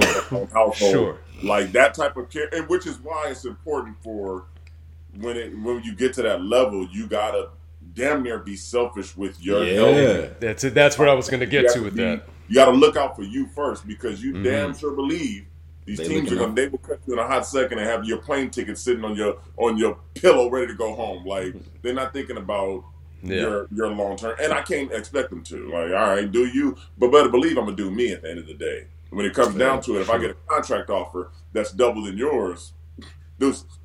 Yeah, Yeah. absolutely. Yeah, and that's something that's personal, important. just business. Yeah, and that's something important that for you know these young cats that are starting to go overseas now. You know what I'm saying? Especially when you you have the personality of a kind person. You know, like you want to do what you can to help the club, help the team. Uh, so you, you sacrifice your body in certain situations when it's like, okay, well, I'm doing this for them, but in reality, they're not reciprocating that same type of energy. And so, Man, it's it's real cutthroat and you you learn it's like like damn like they don't really they don't really care about me like they like they talk about you know what i'm saying like i'm trying to help them out but they not trying to help me out and so it, it's a harsh reality by, by the time I got to my end, to the end of my career, the last two years of my career, I definitely was the vet on the team. I was one of the older vets, especially for the younger Americans. And Hmm. there was, I, I just dealt, I moved different. I moved different than my rookie year and all those other years. Where my rookie year, there was a team I played for in Greece, in uh, A1 Greece, where they paid us maybe the first three checks, and we didn't get paid again the rest of the year. And and mind you, I was a rookie, so I had some money in my pocket. I didn't really think nothing about it. I was only there for like five months anyway, but they still owed me money, and I kept running into that situation where, hey, we can't pay you right now, but you know, once our sponsorship dollars come through, we'll be able to pay you half then, and then I'll give you the other half on this date, and you know, you start get. So by the time I got to Brazil, when I was like had gone through that whole dance before, oh, I was a player that only looked out for my interest. And if you weren't serving that interest, it wasn't. And, and not to say on the team side, I still try to be a team player, but business wise, you're getting business divine. So Mm. I know they came to me one time and they were basically explaining how, um, you know, the money the, the money from the sponsors was was was a little behind. They couldn't really whatever was going on with it. I'm like, all right, man, I understand. You, you know, you guys have been cool with me. I'll work with you, but understand I'm not doing anything until you pay me. And that's that's the stance I took. Like I'm not practicing. I'm not showing up to meetings. I'm not doing anything until you fulfill your end of this obligation. And Yeah. I wouldn't have taken that stance as a rookie. But Yeah. I had Yeah. something that you I had learn on my team looking up to me like, "Yo, Debo, what do you what do you do?" And eventually, what they what they did was they um they did pay me, and they they didn't pay everybody. They were still messing around with everybody else's money, and I was telling the young guys like, "Hey, this is how you got to get it, man. I'm not gonna. I mean, I, I I'm gonna do what I got to do to get my paid. You know, you need to do what you need to do to get paid, and and just don't let them jerk you around, honestly, because they will. Yeah, they will They will. The contract over there isn't, isn't the same as as a contract here. Here, you take them Yeah. to court, you win, you liquidate assets, you do what you got to do. Man, I took that same team in Greece. I took them to court. I paid, I think, was it almost four thousand to take them to court to recover the money they gave they, they owed me, and I won in court. I won. But this was at 2008 during the Greek freaking bank crisis, like or no, the Greek economy crisis. I didn't see a dime of that money ever, even though I won in my court case. Wow. So four thousand, four thousand dollars later. And I and nothing. look, my agent told me to spend the money to go get it. I need to holler at him, man. See, but that's but that's the other side of it too, man. The agents, man, agents are agents are cutthroat as well. Agents are cutthroat Yeah. as well because they're they're really they're just as bad as the teams. I mean, for a lot of them, not everyone is like that, right? But not every team is like that either. But it's like the Yeah. agents are only looking out for themselves, and they'll tell you some shit that that will benefit them. So they're not. So Yeah. they're not looking. So What have they're you not done for me lately? Exactly. And so, like I'm Agents- situ- Agents are important. I, I I do feel in certain aspects in terms of getting your name out there and stuff. But at the end of the day, if you're a player that can play, the teams will go around the agent to get to you. That, Yeah. that speaks for itself. Um, yeah. I, I felt like when it came to dealing with agents, I had a I, I had a good agent based in the U.S. Uh, he, he was good, but he was definitely more concerned with the NBA clientele, the Ray Allen. He had Ray Yeah. Allen, Tim Duncan, um, Thaddeus Young. He had a oh Ja Morant. Now he got he's got a bunch of players that he represents, um, and he I felt like he had more connections in the NBA than he did overseas. Obviously, so I, what I found was I ended up working alongside him with other overseas agents, and that can get a little messy just because yeah. you don't know exactly who you're dealing with, and then you look, we players, so somebody comes to us with a deal. If an agent just because agents are randomly randomly come to you with deals all the time, like, hey man, I got this, and now I'm trying to link my agent up with somebody who he don't really know. Like, I wish there was a little bit better way to manage that for somebody who's not in the NBA because a lot of these agents are just guys working out of their basements. Or, mm-hmm. or, or, you know, doing it out of their living room, and I got an agent's license, and let me see what I can put together. But Yeah. there are legit ones. Yeah. Just kind of sure. throwing it against the wall and seeing what sticks. Man, I, I got a guy for you, and they won't. They'll, they'll do it like this, where they'll go out and tell the team, "I got a guy for you. I got this guy," and then they'll go and try to get the guy. It Yeah, makes it sound yeah, like yeah. It's not it. even legit. So man, it's- now, Go sorry, ahead. go ahead, Kyle. No, no, no. You got it. Well, I, I was going to say, so you you make this transition from playing, and you know you're you're, you're working working these other jobs, um, but you're starting to build that confidence again uh, uh, away from the court. Mm-hmm. What did it, what did that look like as far as um, f- building an identity away from basketball? You know, man, I, I got to credit my kids with that a lot. That was that was one because I think it, it, it came to a point where, like I said, the depression was something I didn't even realize I was in. Um, there's a show that my kids used to watch called uh, the the Bubble Guppy Bubble Guppies or something like that. Yeah. And uh, and there was a fish on there called the Grump Fish, and when he would come around, he was. he was this big grumpy for like anytime anybody said anything to him, he was uh, you know grunt, grunting and it's this, it's this grumpy fish. And that's and after a while, that's when my kids started calling. Like, oh, here comes the you know, and, I, and I'm gonna tell you, I didn't like it. but call me no damn grumpy. but, but it got That to a shoe was fitting a little like, too was, good. uh, it was real. Like they, what they were seeing, they were reflecting to me what I was showing them, and there was a lot of I feel at that time I could have been a lot more positive with my kids. I could have, uh, I mean, it wasn't no, I wasn't using them or nothing. I just was in a place where I wasn't giving to them what I could and what I'm capable of giving to them as a father, and um, so Because you had some you know, healing. it- there was some it- healing that needed to take place.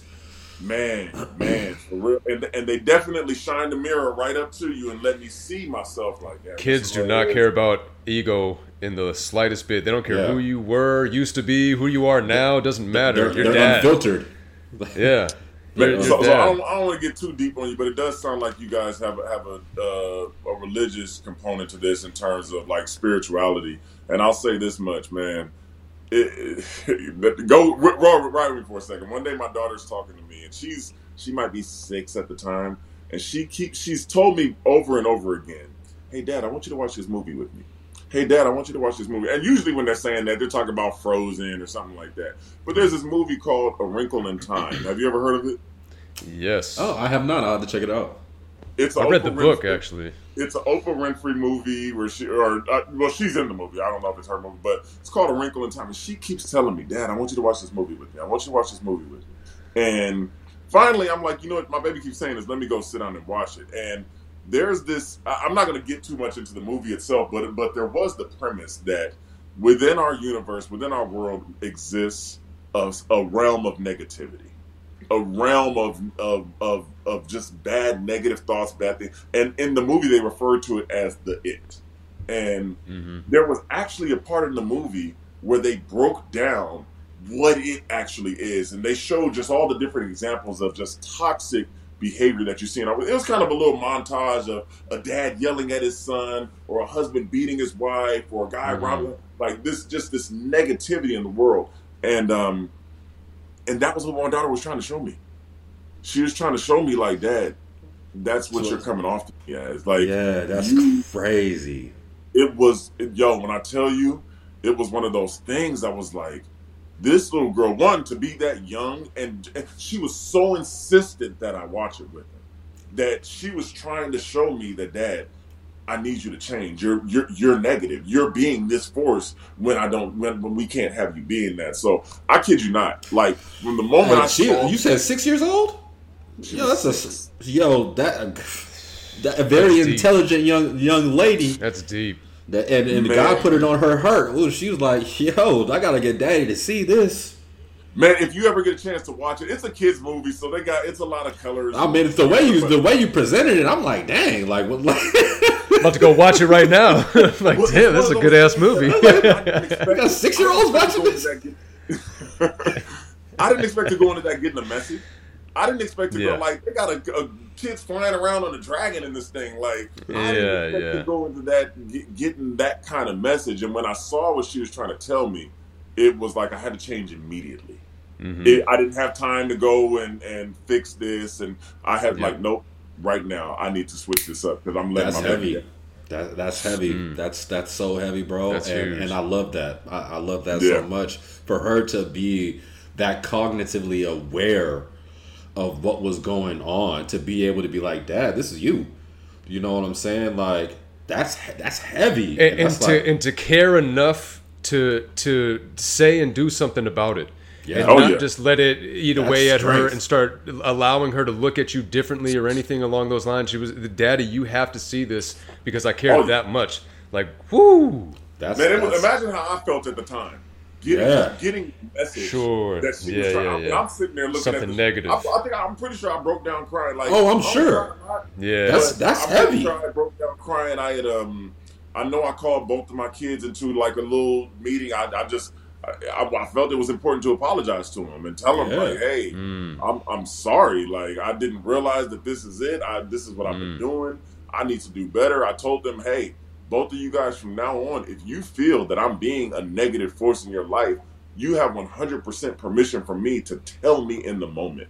Let me Mhm. know because I don't want to be that, you know. And and honestly, since then, and we we always had a good relationship. I've always adored my kids. They've always adored me. But since then, our relationship has been so close and so positive that I feel like that my kids, honestly, and my wife were, were big reasons that I came out of the depression when I did. And there was one experience I had in particular, which was it really helped me out because man, after going through everything we went through, Kyle, after going through through all of this, like we're used to being the, the top guy and used to being that that and it, you don't feel like that anymore. You Yeah. don't feel like You It- you feel like a you feel like a has been. You know what I'm saying? It's like because I felt that same way in my transition. Like That- especially after like we talked about, right? You know, uh, my career ended not the way that I imagined it. I still thought I had a I had a contract to go play it back overseas, and COVID happened, and so it's not like you know it was my choice. Um, yeah, but then, you know, when COVID lets up, you know, I go back over and I get hurt in a way that's like career ending.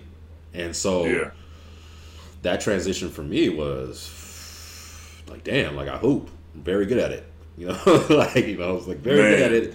I had a I had an opportunity to go to Japan. I lost it. That fell through. But then you start cycling a whole bunch of thoughts. You know what I'm saying? And then like losing like a blue a lot of my savings just like trying to get back overseas. And at that point it's like, damn, like I should have started a business. I should have done something smarter with my money. You know, I should have been more Yeah. on top of it. You know, I should have been doing this. I would I would never be here right now. I wouldn't be in this position if I would have done something different. If I would have made better choices back in 2010. You know what I'm saying, or whatever the case is. I should have been smarter. I should have been more adamant. I should have been more focused. Like I should have been doing more research. But in my mind at the time, I always, they always say that it's always 2020 vision in hindsight, right? Hindsight is always Yeah, 2020 exactly. vision. Exactly. And so, but I was stuck in I was stuck in that cycle in that mode, and I just like you said, that just not being the best me, just being a ball of energy. I mean, a ball of negative energy, and you know, reflecting that onto my kids. And um, I can't I can't tell you actually when there was like, man, I need to like everyone's going through some like everyone's going through some shit, and that's when it came to me and I realized I'm gonna, I'm gonna I'm gonna start a podcast. You know, I'm gonna start I'm gonna start blogging, and at this point in my life, I realized that we've been we've been gifted so many different abilities and skills that we're not defined by just one thing. And so, mm-hmm. you know, a lot of us, you know, we have our top skill. You know, that's what makes you know whatever that is is it just comes easy for us. But there's still other stuff that we're good at. Yeah. And a lot of us just hold on to that one thing and don't explore the other avenues in which we're actually ability, uh, capable of doing. And so, you know, I realized, oh, okay, well, I can talk. You know what I'm saying? Like, I, I can communicate. You know, like, like I'm passionate is what people have has, has told me before. So let me try and uh, like see what's going on. Obviously, this is still fresh. It's still new, but Yeah. uh, it kind of got me on this journey of, well, shit, man. Like every everyone, everyone has has, has mental warfare. Everyone's going through it, and so that's what led me to this right now. You know what I'm saying? Gotcha. Like this is this is what I'm doing now. Uh, not to say that I'm a G at it yet, you know what I'm saying, but this is where I find passion. This is where I find purpose. Oh yeah. This is where now because the identity part is like this is what you know playing basketball that was my fulfillment, right? That was Yeah. my my purpose, and when you lose that, just like a lot of other people in the world, that's where that's where they lose themselves the identity. Like how do i identify myself? Like I, i'm not, i used to do this i'm not good at it. And a lot of people don't don't come out of that funk. You know a lot of people are they, they stay in that depression and depending on their environmental factors it just keeps on you know pushing them deeper deeper into that funk. And it is a spiritual world. I am spiritual. I'm, I'm, I'm like god is my guy. You know what i'm saying Yeah, oh, yeah. if it was if it wasn't it wasn't for him even to this day you know, I, I wouldn't be in the mindset that I'm in. Uh, I'm in now, and Absolutely. and there's like you said, there's a lot. There's a, there's positive energy. There's negative energy. There's good. There's bad. There's two sides. There's there's God and the devil. And then the- there's there's no there's nothing. There's positive energy and there's negative energy, and there's a representation behind both. And I feel like the world doesn't uh, are- aren't aware of that. You know what I'm saying? Like I feel like a lot of the world like believes in God in a certain sense, but doesn't believe in the enemy. You know, a lot They of don't people believe in the devil. they don't, which is crazy to me because you know a lot of people or get vice into, versa. Yeah. Or vice versa. A I- lot of people I just don't believe in the Yeah. darkness, and they're not Yeah, really believing in heavy. a savior or anybody that can help them out. I, I don't think I think it's an oxymoron to, to do that. I don't think you can believe in one without believing without recog- at least recognizing the existence recognizing it. of And it's not something. It's not something that we want to, you know, say his name and like give him recognition for anything. But it's about the awareness. You know, a lot of us go Yeah. through our hard times, our hardships. Uh, the bad things happen in our life, and a lot of people blame God. Yeah. You know, when it's when it's yeah, the yeah. enemy is when it's the enemy that one that is the one that did it. You know what I'm saying? And so it's this is this is a part of my process as well. And uh, you know, even this morning I was talking to one of my clients uh, because I uh, I'm a trainer, and we we talked about God, and, and I and I realized how much how much I love talking about God. I just I love hmm. talking about God just because of, I know how real He is. I want to know what He does for me in my life. and I love being able to explain that relationship in hopes of you know, you know, transferring that spirit to everyone else and just trying to get everyone else to be aware that the enemy does exist. Because once we're aware that the enemy exists, then now we can start realizing, okay, this is happening for a reason. This is happening for a reason. Because God is great, right? God Makes it doesn't- easier to navigate Exactly. I'll- I'll Obviously, because you can start to recognize those signs from both sides. right. I'll tell you this much. One of the things that I've that I've I think has become more and more apparent to me in the past couple years because it's uh, like I said, I'm going to get to this part where I really feel like it was one of those moments that helped me get out of that depression. It was a moment. It was actually a moment. Yeah, I'm sure. Yeah. Um, but I feel like the older I get, the more I the more I'm kind of opening my eyes to this world. It's actually very very easy. It's very very easy to see God. It- and and people are looking for this apparition to appear and Yeah. floaty white robes. And all Yeah. It is very easy to see Big white beard and everything. You really can see God all around us in in just the wonderful things that people do. There's so much people, hi- so many people highlighting the negativity that when you look at the wonderful and the and the and the positive, there's examples of God around, all around us. But that also means there's examples of the devil too. Yeah. And I, I don't know if people are expecting the horned creature to walk out with red blowing fire and all. This. All you have to do is look or turn on the news and just look around you at some of the things you're seeing today. Anybody that can pick up a gun and turn it on a human. I mean, the, the news life, in itself, you know, the- like it's just- all negative. the media. Oh my goodness. And that's The what's new- getting pumped out there Yeah. to every television And- in every home. Oh, yeah. It's just And- this negative, was- negative, negative. And what's crazy about that, like just the concepts of life, that the words that I'm trying to adopt in my life, energy. Energy is huge. Experience is another one, but I'm gonna talk about energy. And I've become more apparent. I was watching um me and my wife we wanted to go back and start watching Power. And I already stopped I already stopped watching horror movies because of the energy that it generates. Right? Same here. Negative energy. Same here. And so And they scared me. Yeah. So, but it's not just right. Excuse me. uh, but it's not. It's not just the scary movies, though. You know what I'm saying? It's the other ones. It's the. All right, so Just the negative. stuff. yeah, just anything. So we started watching Power. We watched Power. We wanted to go back and start and watch the first season of Power. And you know the season, I'm not sure if you've seen it, but in the first season, you know, it's know, it's drugs, drugs, money, you know, sex, and all that whole shit, right?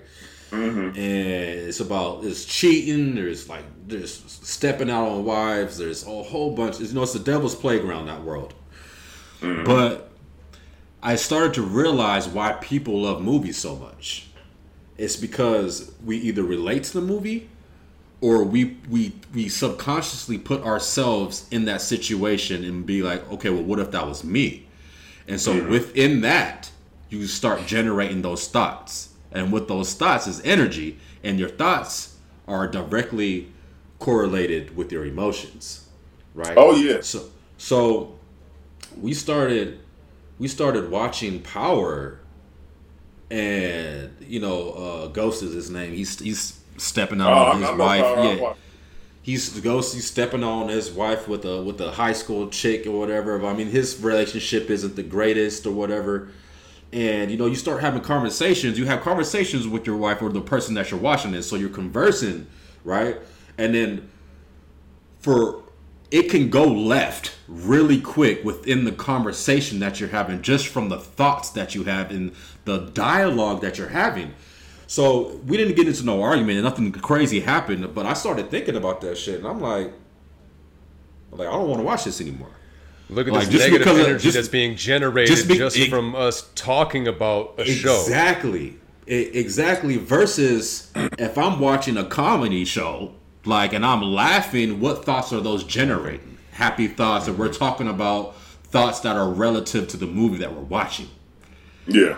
And so it made me realize, like, damn, like, this is why people love movies so much, is because we literally try to relate to the movie in some type Yeah. of fashion, which But it also thoughts. shows that it matters the content that you're consuming. Yeah. The things that you're that you're watching, the conversations that you're having. We talked about this before. You know, it's not just food that you're eating; it's everything that you're that you're absorbing, that you're ingesting everything. listening to. Look at the music videos that are out there, the songs that are being put out there, the lyrics that they're that they're singing about. You know, it's all negative, negative things. And like you said, you're having negative thoughts, you're having negative conversations, negative vibes, and next thing you know, you're just carrying negativity like it's clothing, bro. and you're just walking I'm- around with all this negativity attitude. And that, if that's your baseline, man, as soon doomed. as anything comes up in the world, it, it's a negative reactive response. I really don't listen to a lot of rap anymore. I mean, I do like. Don't get me wrong. If it's a new Drake song or something like that to come out, I'll bump it. But uh, but really, when I'm in the car by myself, I'm more so focused on. I'll do an audiobook or a podcast or something. Yeah, I'm I, I probably literally, I've, I've really started, really started to adopt that, especially after coming Man. to the awareness. It's just facilitating the proper thoughts. Yep. You know, and, I, and then I find that my, my just a 20 minute drive is way more productive with the it's way more productive with nothing on it me just rolling in my thoughts than blasting Kodak Black in my head where he talking about rolling on the slimes and I yeah, there was this one song. This is one song. It's Roddy Ricch. It was a banger too, and uh, it's uh, what is it? Uh, no, no, no. Uh, I can Rolls Royce. He's talking about riding the tail off or something like that. But he's talk, but he's talking about effing somebody's chick and something like that. And I'm just like the song. After a while, I was like, man, like, bro, like I. You know, they got to go somewhere with that, you know. what I'm like I don't want to listen to music no Right, more. I don't wanna listen to it. money, But- but- clothes, and hoes. Yeah, That's man. it. But what's what's crazy is the warfare starts in your mind, man. You know what I'm mm-hmm. saying? That's where the battle is at. That's where it's spiritual warfare. Like people, a lot of people don't see that. And once you start generating those thoughts, you allow the enemy to breach this, the, to breach the surface. You know what I'm That's saying? That's the foot in the door. That's the foot in the door. It's like, all right, here we go. okay, so Already and then- negative. Let's get this going. right. What else? So what once you else can start- I swinge in here and get a little more negativity? and keep Yeah. it going. I mean, Yeah. I mean, think about think about one of those songs back in high school. You at a party and, and it's just going, and you're just mosh pitting it, and you just, oh, damn, you know what I'm saying? Let's, It was That was let's get you glorified. Right. I, didn't- I didn't know mosh pits in high school. No, That's all you- You just said, uh, remember the mosh pits in high school? Devon was like, yeah, nah, I don't remember those actually. Honestly, well, that was that was an exaggeration. Obviously, it wasn't no I mosh, was in nah, the gym. right? nah, I was out there. I was in high school partying for sure. I was, I was I was in high school partying for sure. But when the song came on and the energy was moving, you were just jumping and it's just like mm-hmm. boom, like you know, depending on what song it is, you aggressive. That's why people listen to certain songs when they about to go fight. They put on that Roy Jones Jr. or something like that. You know what I'm saying? Because Hey. it's, Oh, it, yeah. it, it's it stimulates that that genre, that you know what I'm saying, that area of whatever it is. And I remember, I'll never forget, man. I was listening to a YG song, and he was talking about the devils in his halls, right? And I'll never forget that. It was, there was a hold on me that I couldn't shake. Like the devil had a hold on me that I couldn't shake, and I was like, like irate. My wife was like, "Yo, like you, like what's wrong with you?" I'm like, "Yo, like I was like, I'm literally trying to shake it." You know what I'm saying? You know how you go through your your emotions, and you're like, "No, whatever. I'm just gonna get over it." You know what I'm saying? I'm just gonna shake it off. You know, take a breather. When I tell you, it was almost like anxiety. Like I, there was this feeling that I had that I could not shake. And ever since then, the song slapped. You know what I'm saying? It was a banger. Mm. But I was like, I can't listen to this song no more because of what it, because of what it did to me. You know, Yeah. so I- the I- spirituality I- is really is really real for me. You know what I'm saying? And I'm just my my prayer is and hope is that everyone else starts to see it because I feel like that's the problem. Uh, people believe in God, but they don't believe in in Jesus, or not. They don't believe in the enemy, and the enemy is all bad. The enemy sabotages our path. He's the one that throws off, uh, throws off our, off our track, especially when you start to become a believer. When you become a believer and trying to be on the right path, I mean that's when the attacks come, and the. Emotions. the most. Yeah, and then once you and when you go through those emotions and those thoughts are being generated, and you start feeling some type of way. That's when people lose faith, and the enemy's won. Like Yeah. you know what I'm Yeah. saying? Like that's because I, I mean those those negative emotions are so powerful. They're so strong. They Like, are, it's- and it's to like what Devon was talking about earlier, the effect that it has on those around us. We don't even realize that sometimes. We're, we're just so caught up in our own negative mindsets and the stuff that we have going on. We kind of adopt that "oh poor me" mindset, that victim mindset, and you don't realize how your negativity is just spewing out over all, everybody else, and they're ever and they're all picking up on it. And Yeah. also with children, we're also showing them how we handle things because they're learning how to go about this world through us, right?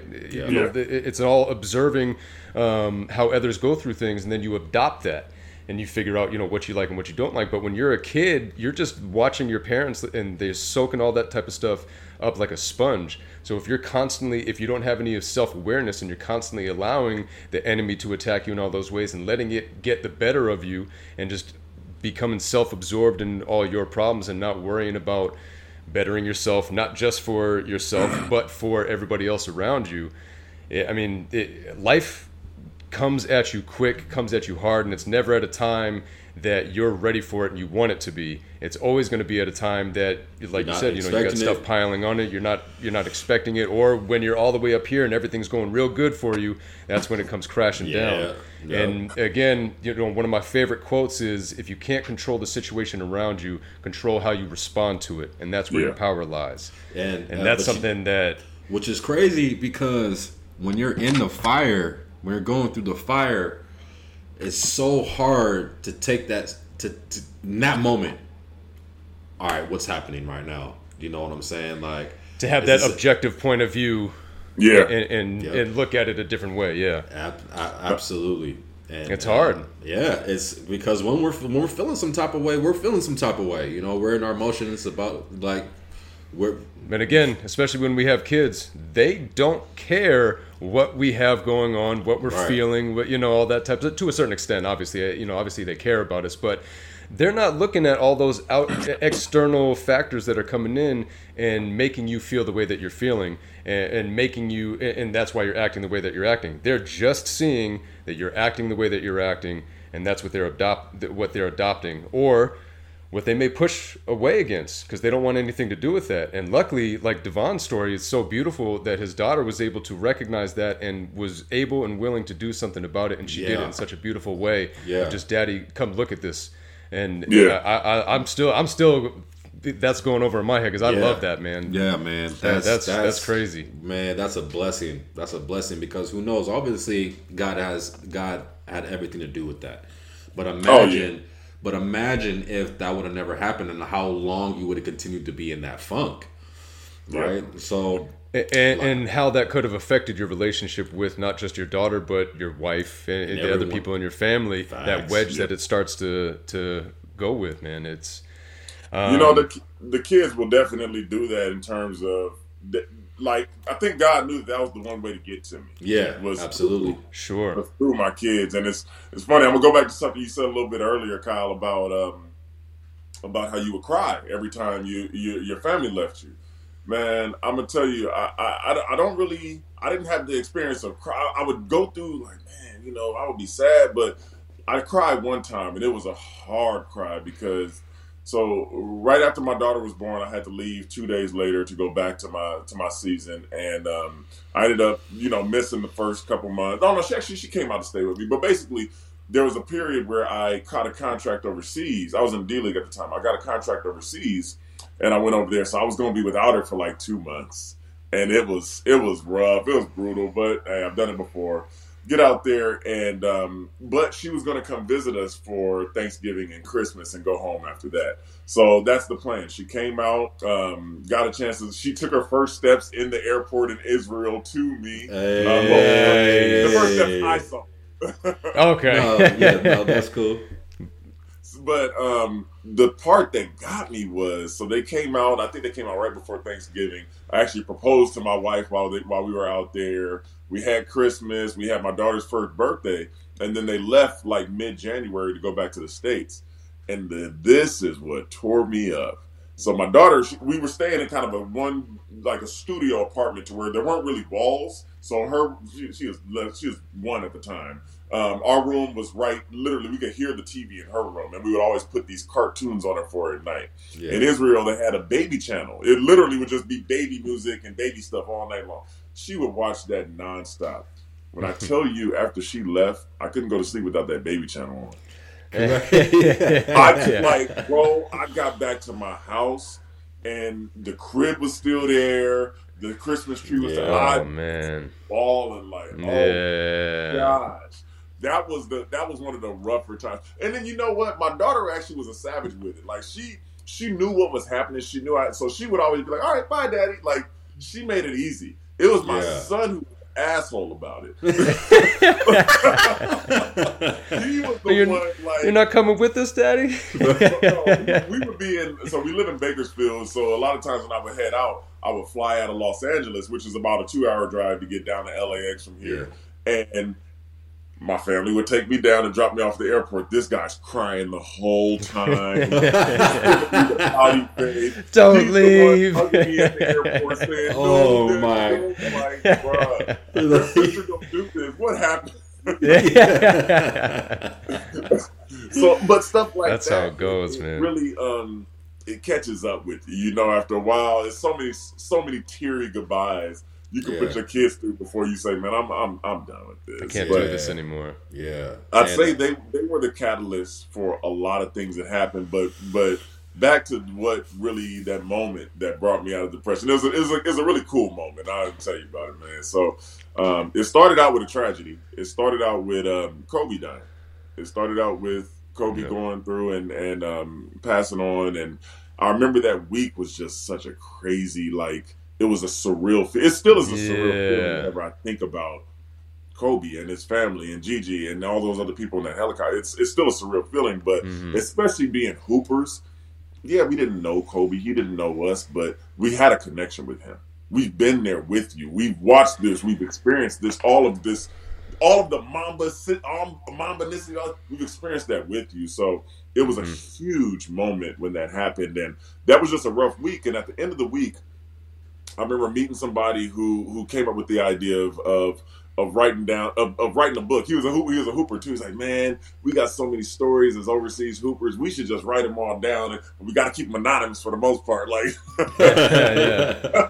Get somebody in trouble. I actually, um, I didn't have a lap. My laptop wasn't working at the time, but I was so enthralled with that idea. I'm like, you know, what, I'm gonna just start writing to see. I'm gonna see what I come up with.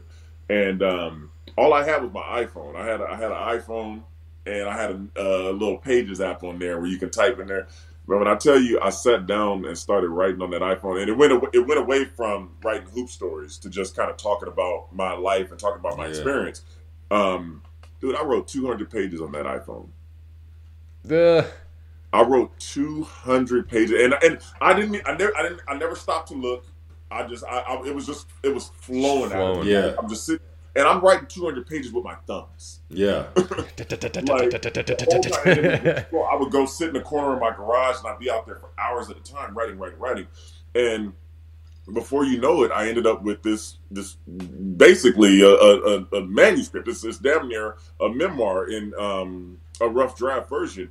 But where it ended was the highlight for me, and where it ended where I, is where I feel it. Um, it kind of highlighted where I came out of my depression. Um, so back when I want to say twenty, I don't remember when it was, but when Kevin Durant left the Thunder and went to the Warriors, you remember that? Okay. Yep. So Kevin Durant's my old teammate, and um, and when I found out that he was going to the Warriors, I oh we're going to that game. And the game we went to, we went up to Oracle in Oakland, and the game that we went to was their actually their first game playing against the Thunder. So I got to see Russ and Cam that night, and it, Oh, it was dope. it was it was such a dope experience. But then afterwards, um, we had tickets to the to stay after and meet the players and everything. And my son and daughter were going to get to meet him. The first thing Kevin Durant said when he saw me, and mind you, I hadn't seen him since 2008, 2009. This is at least seven, eight years later. First thing he said when he saw me was, "Hey, what's up, man? I, I was thinking about you the other day." hey. For me, that brought me out. Yeah. because it was it was really validation to me. As I felt like I had had this failed career and and this and that. and when I here I am, I got the number one two player in the world at the time, talk about I was thinking about you the other day.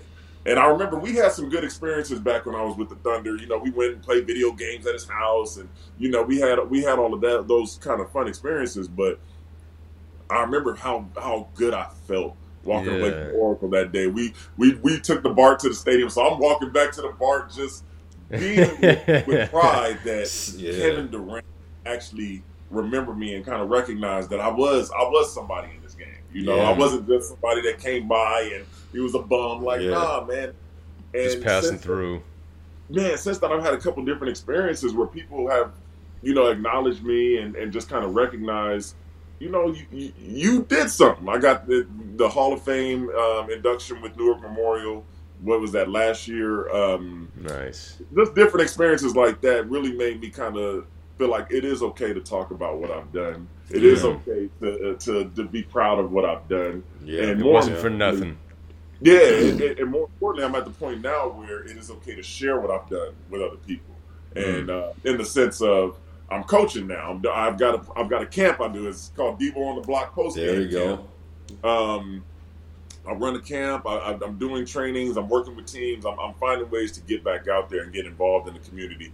Because, dude, with our experience, we pretty much got PhDs in hoop. Man, hey, say, bro, say no more. You know, say no more, Man. man. Hey, but that's crazy that you said that because I was literally about to uh, to ask you about that Debo on the Block. You know, uh, starting to run out a little bit of time, so you know, talk a little bit about that and how that started and when you started it. All right, man. So yeah, I'm gonna keep it brief, man. We started that actually earlier this year. I was at my one of my son's practices, and um, I ended up having to pull a kid. It was a new kid who came, and he he had never hooped before. Like he, he, so he's at a practice with an AAU club, and I'm like, I don't want him to feel left out, so I put him to the side, and I just worked with him the whole practice. And one of the parents came up to me afterwards, like, man, did a great job with him. Do you do any training? Do you do any work with kids? And I and I, man, I had never thought about it. Remember, I wanted Light to get away from the game. God is great.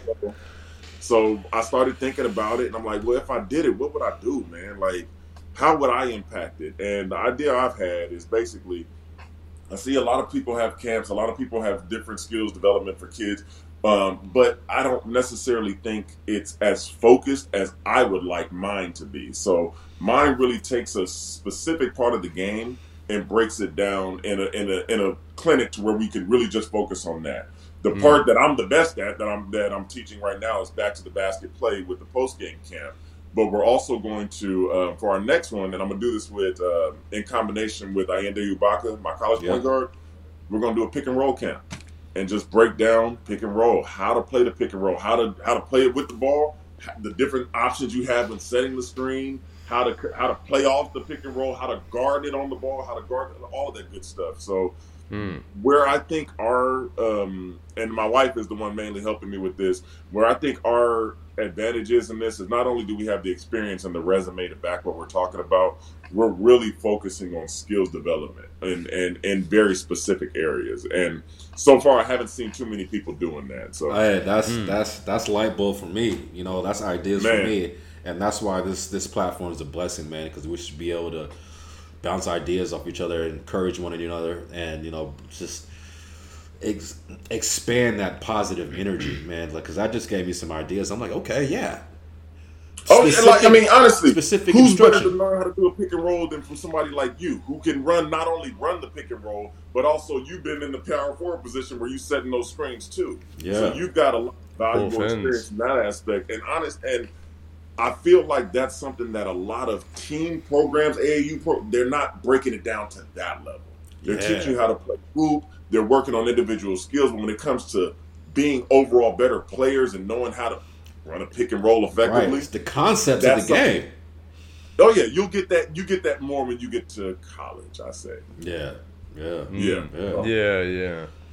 Hey, That's So cool, got- man. That's beautiful. Giving back to something that you dedicated your life so long to, and, and dedicated so much of who you are to, and um, to be able to, you know, kind of have the fall that you did, and be able to bring yourself back up, and now giving back to that same thing, man. I think that's a beautiful thing. Man, commend you, you have you found you found purpose, passion, and fulfillment, That's man. Like, and that's and that's serving, serving the serving Yeah. the people with your with your knowledge and the skills, and that's how that's what we're all supposed to be doing in this world. But again, the enemy is got blinders on everyone, and Mm-hmm. he is restricting and shackling everyone from being their best selves.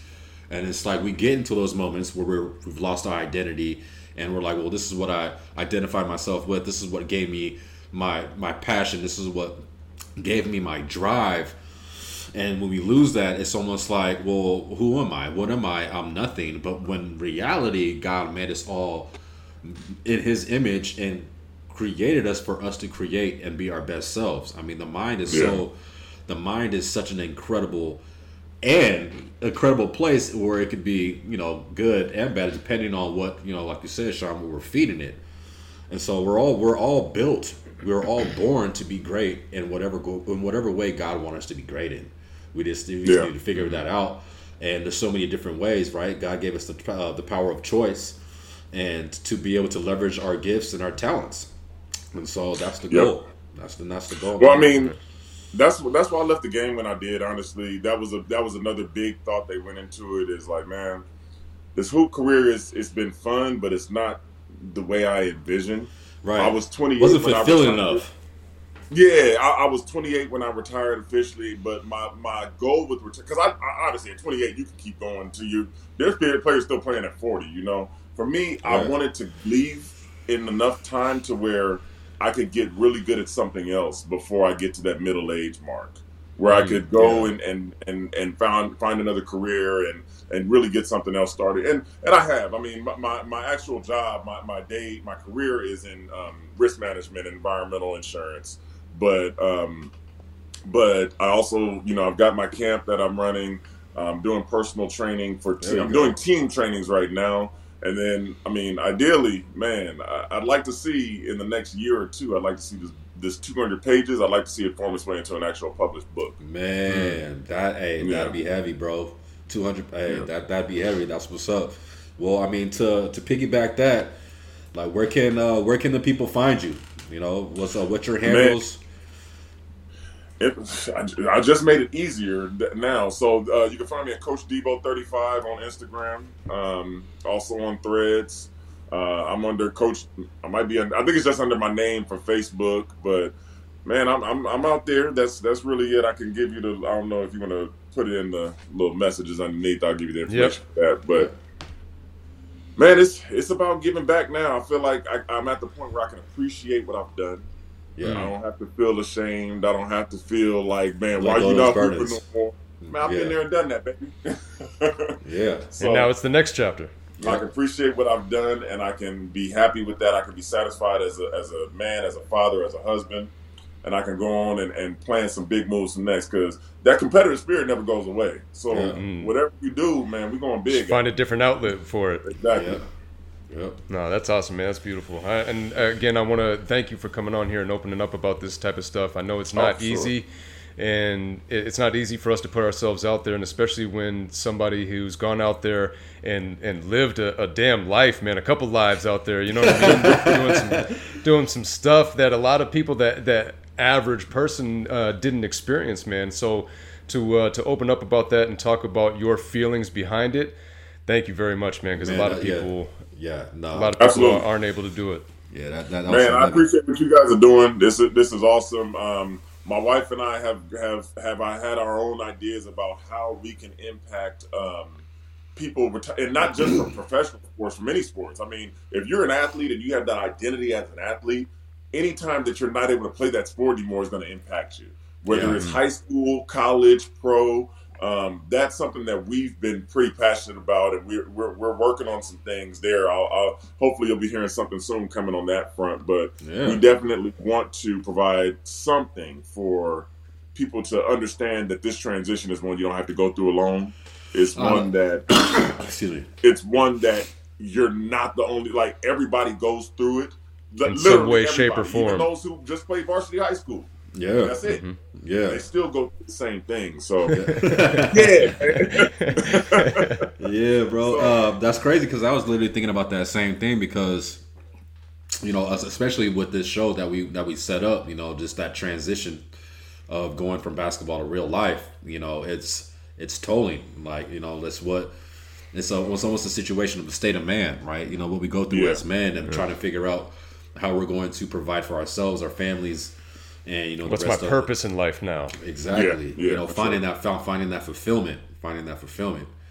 But yeah, bro, let me uh, let us know uh, how that how that uh, how that plays out. Would love to be an advocate for that and get that out here. You know, jump back on another show so we can talk about it. So we can just I got you. try try and reach the world, bro. Because that's what this is. Trying to reach the world. Push it out there to as yeah, many one people person. as One, possible. per- yeah, one person at a time, man. Happiness, peace, and happiness is is what is what my motto is. Peace, love, and happiness, man. Because that's if we don't have that, we have we have the the opposition of that. We have the other side of that, right? Which is not. And we all deserve it.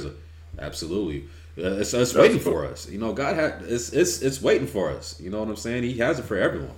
We are we're all Yeah. we're all a piece to a puzzle. Like we're all a member. You know what I'm saying?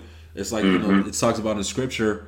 Like we're uh, if we're talking about the body, like the arm is no is no more important than the nose and the eyes. We're all connected in this world eh, but Yeah. as a unit, but we're just we're just divided. We're dysfunctionally connected right now.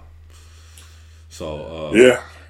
So I mean that's the Well, goal. people like us that are going to continue to find ways to bring us together in a way that's more functional and beneficial for everybody. Abs- absolutely, absolutely. Sure. Well, thank you again, my man, for uh for jumping on, taking man. the time Thank out you. of your day. Uh, God bless you and your family, bro. Have a great weekend, and uh, let's definitely stay tapped in, man. Same to you, man. You guys have a good one. It was great seeing you both. Yeah, appreciate it, Devon. Thank you, everybody, for tuning in.